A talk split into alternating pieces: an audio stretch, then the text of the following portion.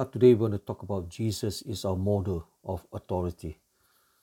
Now, Jesus reclaimed our dominion authority and model how to exercise it. Now, his prayer life exemplified the prayer life we have, we are to have.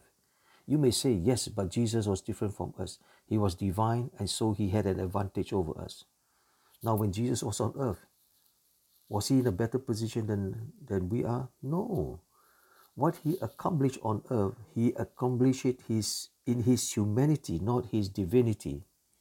Otherwise, he could not have been man's representatives and substitute.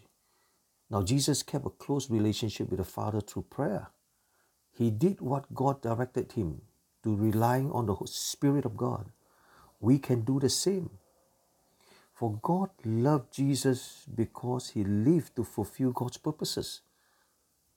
It says in John chapter 10, verse 17, the reason my Father loves me is that I lay down my life only to take it up again.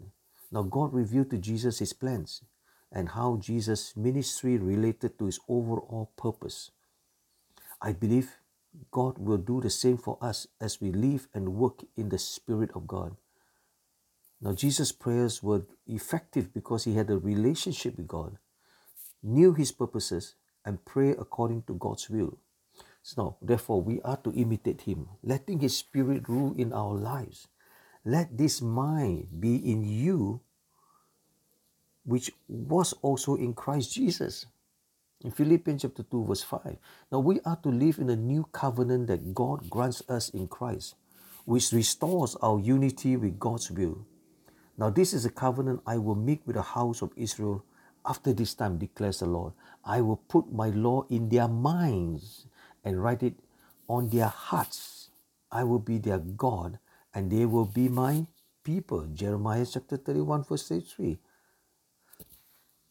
So I pray that this these devotions today will help you to truly comprehend, you know, and, and you know, let's pray. Father, I pray that I may follow Jesus' example of a life of obedience.